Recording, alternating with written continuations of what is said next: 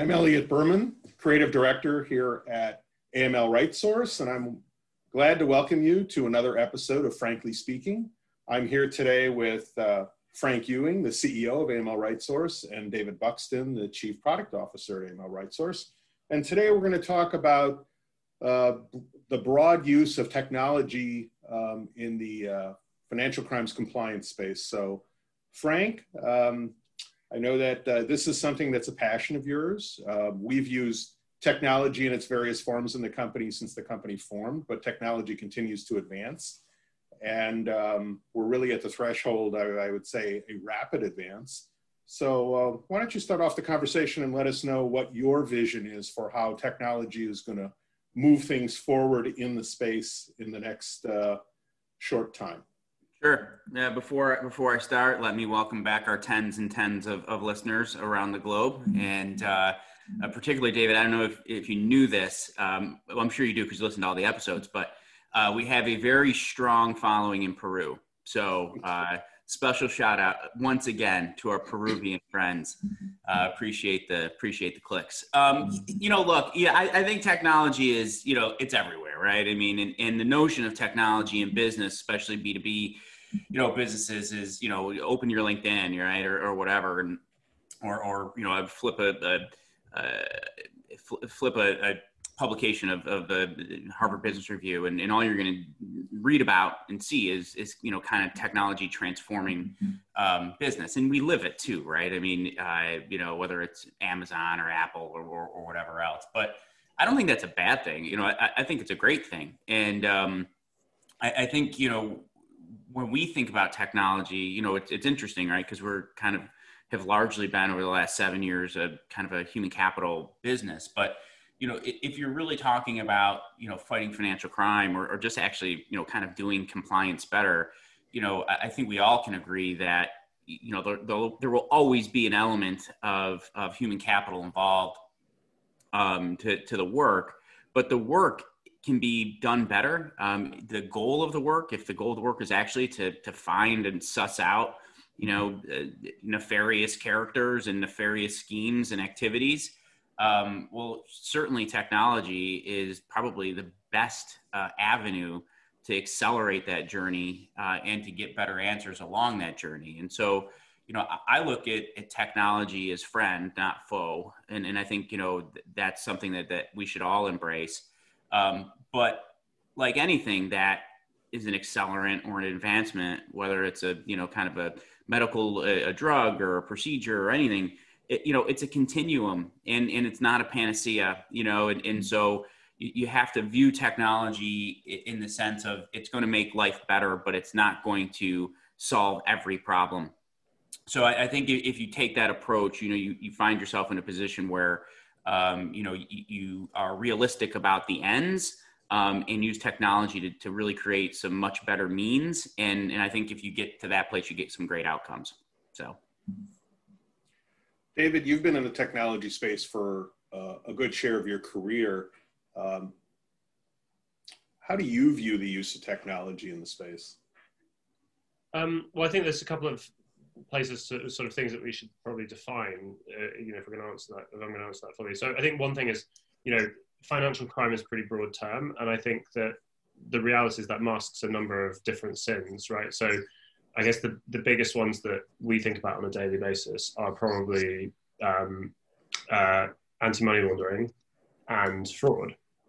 And those are, although they seem on the surface to be somewhat similar, they actually have really different customer characteristics and actually the solutions that you need to fight them have different characteristics. And, and in fact the way that you test solutions also have different characteristics. So for instance money laundering cases are um, have a big problem, which is that you don't really ever know if you found one, right? Unless you happen to get, you know, the kind of FBI involved and they actually knock on the people's door and they tell you that you were right. You know, it's very difficult for you to do anything other than say, like, actually, based on what I know about the totality of the world, this doesn't quite fit. You know, the, we're getting personalities involved that don't work with the transactions, with the volumes, with the purchases, etc. It doesn't make sense. Yeah.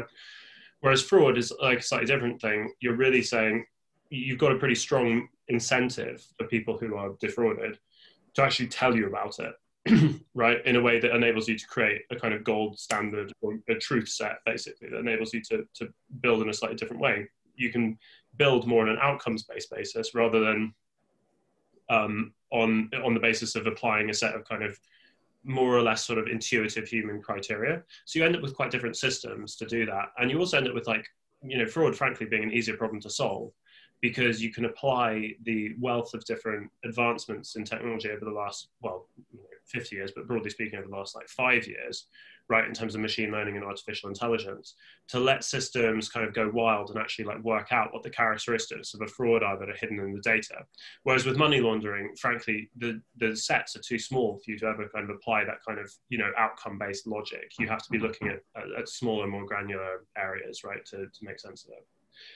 Um, so that's sort of, I guess, the you know the main starting point is just to kind of differentiate between the, the different areas. Um, and then I guess the other thing to say is that you know we're not just talking about a single activity, right? There's lots of different processes, lots of different um, success criteria, and you've got lots of different human actions, some of which are easily reducible to technical problems, right? So you know a good example might be something um, like reducing the noise, right, in a data set from a human's point of view, you might be saying, look, I just want to, I can, I can tell for sure that these things are irrelevant and I can train an algorithm to do that. Um, and then there's some things where actually human judgment is really important. You know, being able to really assess the context of a situation with you to, with, with sort of reference to all sorts of different parameters, which might not be easily kind of capturable by some sort of technical system. So, you know, I've been doing this for a long time. Um, you know, I started Arachnys, which is now part of the AML Right Source family, you know, 10 years ago or so. And I guess that the way I feel about it, broadly speaking, is that although technology has really improved, at least if we're talking about anti-money laundering, right, I don't think that financial crime outcomes have really improved in that period. And I think that you know we as technologists have to look at ourselves in the mirror and say sort of like what what's going wrong. And I think at Arachnys, our solution has basically been to say, look, it's just it's not just technology that's the solution it's all about having a sensible way of embedding technology in a broader process, right? And the reason we were so excited to become part of the AML Right Source family was precisely in order to address this kind of challenge around, um, you know, can technology on its own solve things? And actually, you know, what we want to do is improve the effectiveness of financial crime fighting because that's actually the sort of social benefit that, that I think we can bring to the world. So I want to touch on something or dig down just a little bit on something, a phrase you use, and that's advancements in technology. Uh, I've been in this space a really long time. And um, it's interesting because in the last five to 10 years, the, the, the, the volume of discussion about technology has increased substantially as if somehow we, you know, we discovered technology 10 years ago. Um, and um, uh, you talked about technology across a 50 year arc, and I think that that's a really important point for everybody to keep in mind. The technology we're talking about today is rapid advancement. It's around uh, being able to uh, gather and manage uh, much larger sets of data and really do something useful with them. Um, but we've been using technology since green bar reports were coming out of mainframes, you know, in the in the 60s and 70s. And so the idea that technology just arrived is um, is really not a, I think it's not a great way to look at it. And sometimes I think it's a barrier you know because people think well we don't need that new stuff.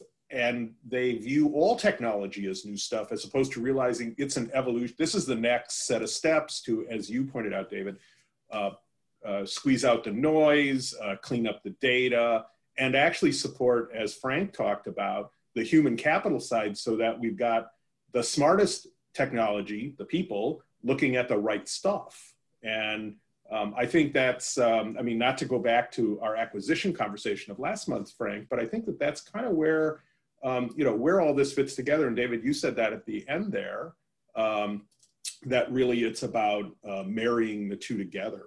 So, what, what are the, uh, Frank, from your perspective, what are the the next the technology advancements that you and David have talked about that you really think are going to have the biggest impact in the next uh, short window of time?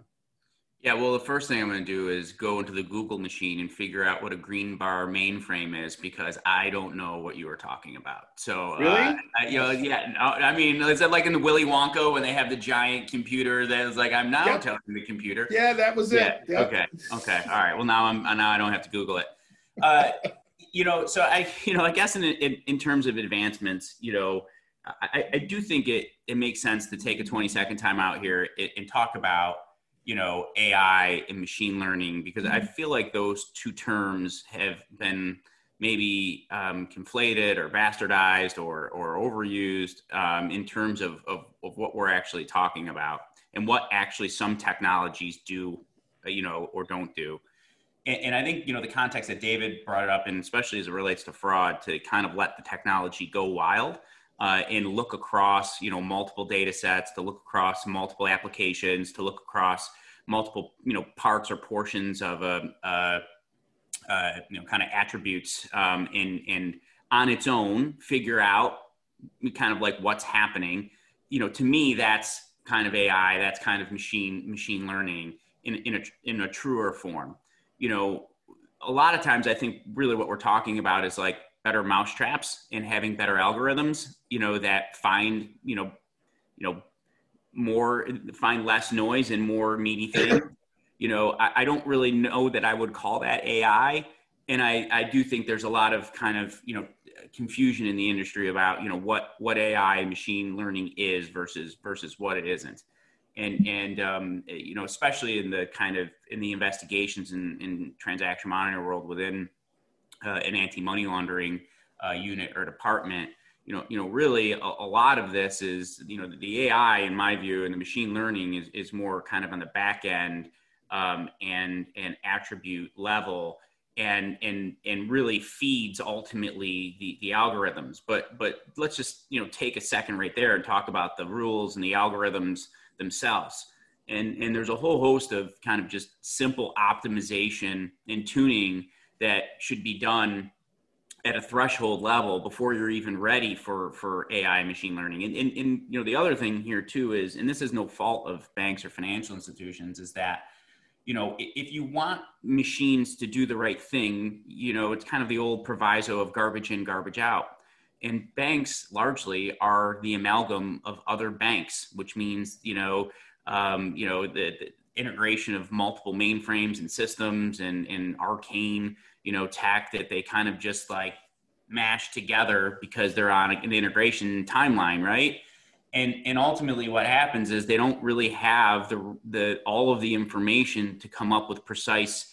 Uh, precise information to come up with the right kind of inputs to have a good result and so what you wind up with is having a, a lot of like half baked, you know, solutions that that that don't really ever come to fruition because they're not informed by good information. And so, you know, where do I think the, the future is? Well, first, you know, I think the future is in investment and in actually getting good information and data into the system because that's the only way you're ever going to get good output.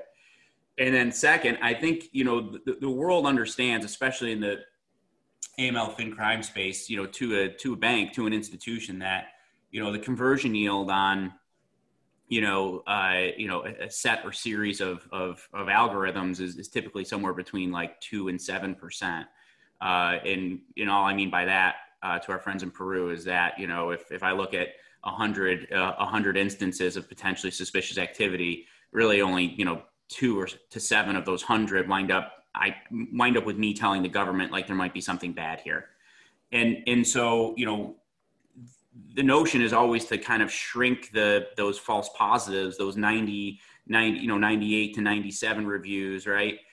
But but it's more than that because there's also false negatives and there's also just things that you haven't you don't have the background kind of data information to understand what you're not seeing you know, kind of like the iceberg. You know, you're only looking at 10% of the iceberg and there's a whole lot of stuff. And, and, you know, I, I do think that the, the technology industry has to do a better job saying this isn't just about you know us reducing volumes this is actually about getting to the right answer which is you know if there's nasty things happening within the context of your customers and your organization like you need to find it. So i do think the future is actually kind of not just reduction of false positive and, and better algorithms and better data. I do think it's it's it's really trying to get to the the core of the problem here which is finding actually you know kind of kind of potentially suspicious activities and transactions. David how do we go about doing that Well, I think there's a lot of comparatively simple stuff that we can do to help organizations clean up their data in flight and enrich it in flight. So I think actually, really, when I think about the machine learning possibilities, um, I'm less enthused about the um, uh, the ability of machine learning to really kind of replace um, human informed human judgments about, like, for example, the salience of a specific point of piece of information to a specific individual or entity and I'm much more enthused by the ability of computers to solve really quite generic problems like, you know, does this, um, you know, is this Swift transfer actually going to this address? Like just doing dumb stuff like cleaning up the addresses, right, automatically. Those are like reasonably well understood and well formed problems that have application in multiple different domains. So a lot of the time it's about just applying techniques and lessons that we use for things like reformatting addresses when you send a package to someone off eBay, right? And you know, uh, applying those in a in a slightly different context. So I think that's one of it. Like really understanding the domain is really important. Um, the way I guess the way I think about it in general is that you've got um, an there's a sort of pattern recognition thing or a sort of like pattern you know anomaly detection is like one term that's often used that's something that's potentially at the core of this because what you're really looking for are customers who look different in some way. And interestingly, as I said, that you know one difference between anti-money laundering and fraud is that in fraud you've often got kind of spiky behavior and anomalous behavior in the sense that they do sort of unusual things and they are kind of choppy and move fast, right? In anti-money laundering, if anything, customers are anomalous in the sense that they're like too normal. You know, they're like the kind of couple with like 2.4 children, right? You know, the statistical impossible impossibility. Who knows if that's still true? Actually, what I don't know what the, the modern equivalent of 2.4 children is. It probably dates when you were born, right? What what you like when you were educated, how many children? I actually just hope it rounds down to two. In that, yeah. in, in that, that that's all. Yeah, yeah. yeah. Good point. Um, yeah, so they're like you know they're, they're like the couple with 2.4 children, uh, you know, who live in a statistically median neighborhood, etc., etc. Um, and so um, they you know they, their businesses grow but they don't grow that fast. They always pay their bills on time you know they're like making every effort to stay off the radar. And if anything like those are the cases where like you know sort of detecting people who are too perfect in a way i think can be really interesting you know that's a really interesting ability that uh, advanced technology does have that actually humans really struggle with. Like humans really are not good at that sort of thing. Like detecting mm, like stuff that's too normal is not what we're really cued in for right? We just kind of like scroll straight past that um, so I think that uh, you know anomaly detection is one thing. I think there's a lot of uh, places in uh, analyst roles where they're doing essentially rote work, which doesn't add value, as part of the track towards an objective which does add value. So you know it's a bit like the way that in order to climb Everest, you don't just need to climb Everest; you've got to track to base camp. I think you can like ride a helicopter there if you've got enough money, but like you know you've got to do the the hike basically.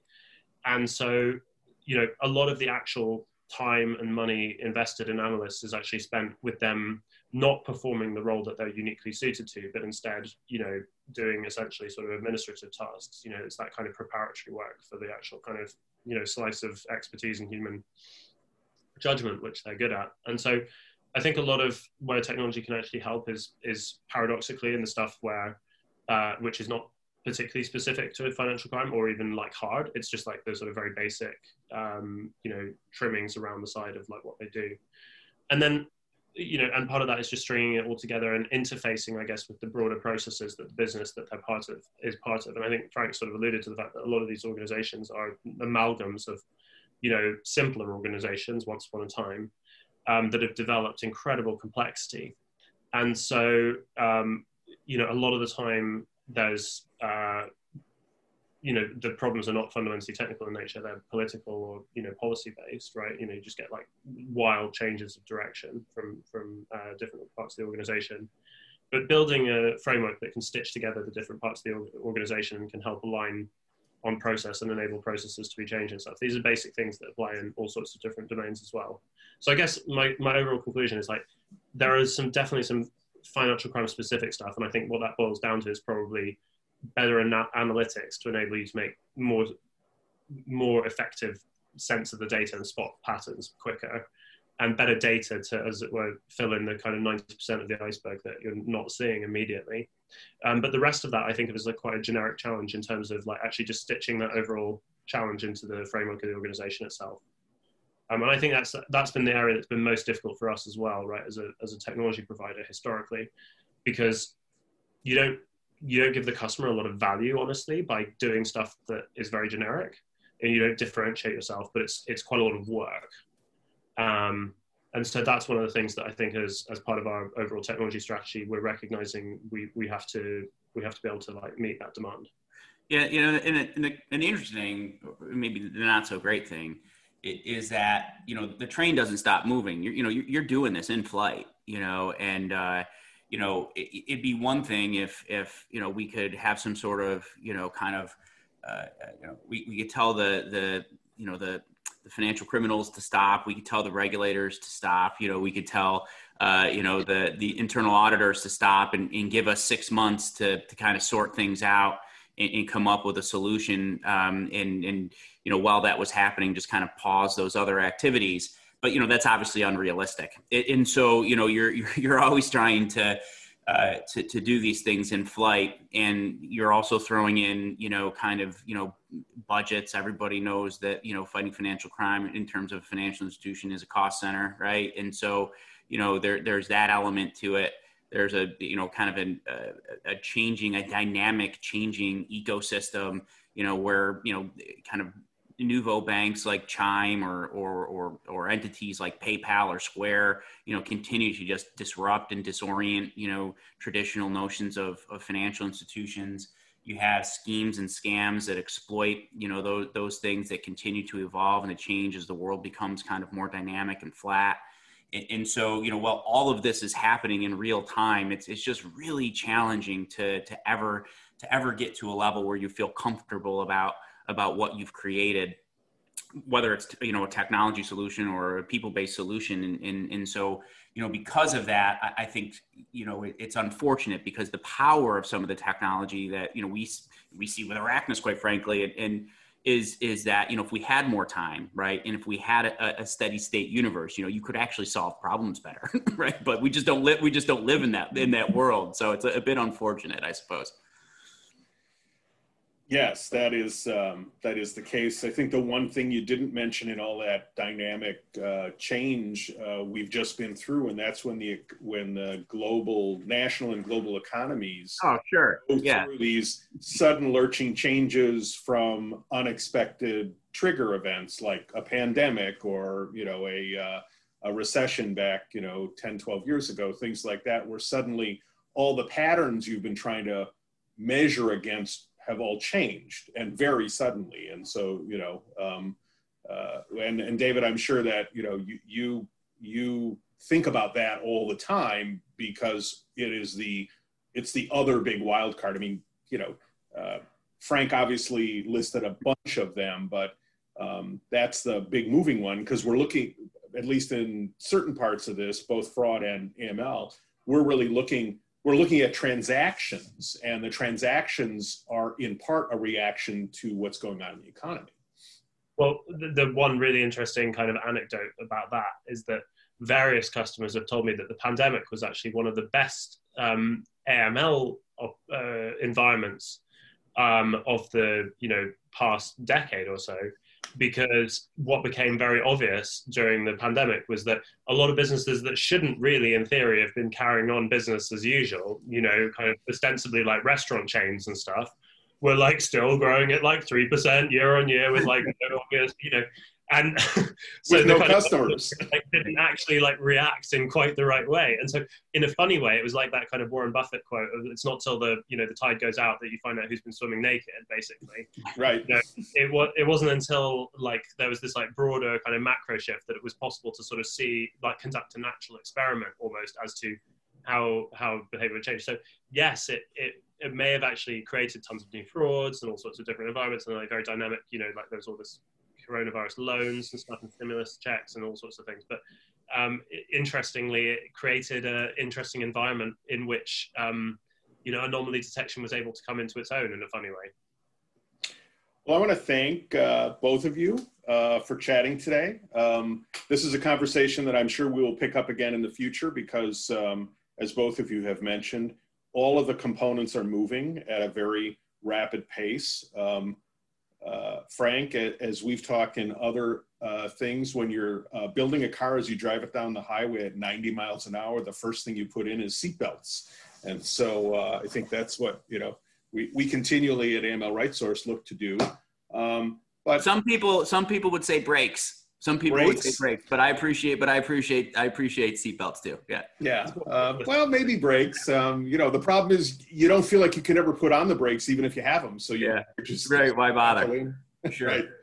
Um, I think the thing that uh, that um, our audience should take away from this is that um, something they already knew. Things are changing rapidly. Um, technology is not a replacement for um, the human element. In fact, it's an opportunity to support the human element, the things that uh, we can do as people um, that the machines can't do. And so it's letting the machines take away the noise and the routine stuff to really let smart people focus on the really tough problems. And, um, and you know, so will the shift of how you spend your dollars maybe change a little bit? Maybe. Um, but it's not like you're going to look out there and just have blinking lights and not have staff. That's not going to happen if you really want to detect uh, what's going on, whether it's fraud or AML or other things. So, um, David, thanks for joining us. I, I have some other topics in the back of my head that I'd uh, love to have you join Frank and I uh, down the road to talk about um, that we didn't get to today. And Frank, thanks again.